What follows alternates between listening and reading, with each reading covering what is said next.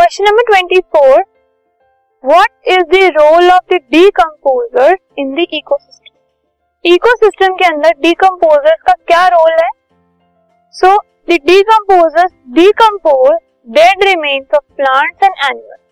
जो प्लांट्स और एनिमल्स के डेड रिमेन्स होते हैं, उनको डीकम्पोज करते हैं डीकम्पोजर्स और ऐसा करने से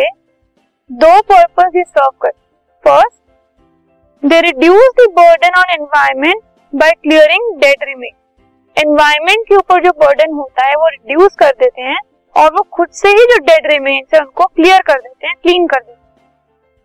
They channelise raw materials back to the environment और इस क्लियरिंग के बाद वो क्या करते हैं? इस डिकम्पोजिशन के बाद क्या करते हैं?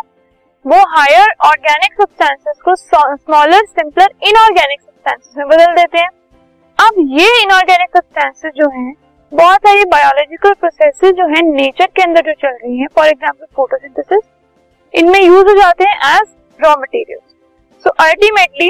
ये चेन चलती रहती है, जिससे कि सारी नेचुरल प्रोसेसेस आपस में लिंक्ड रहती है और अच्छे से फ्लो करती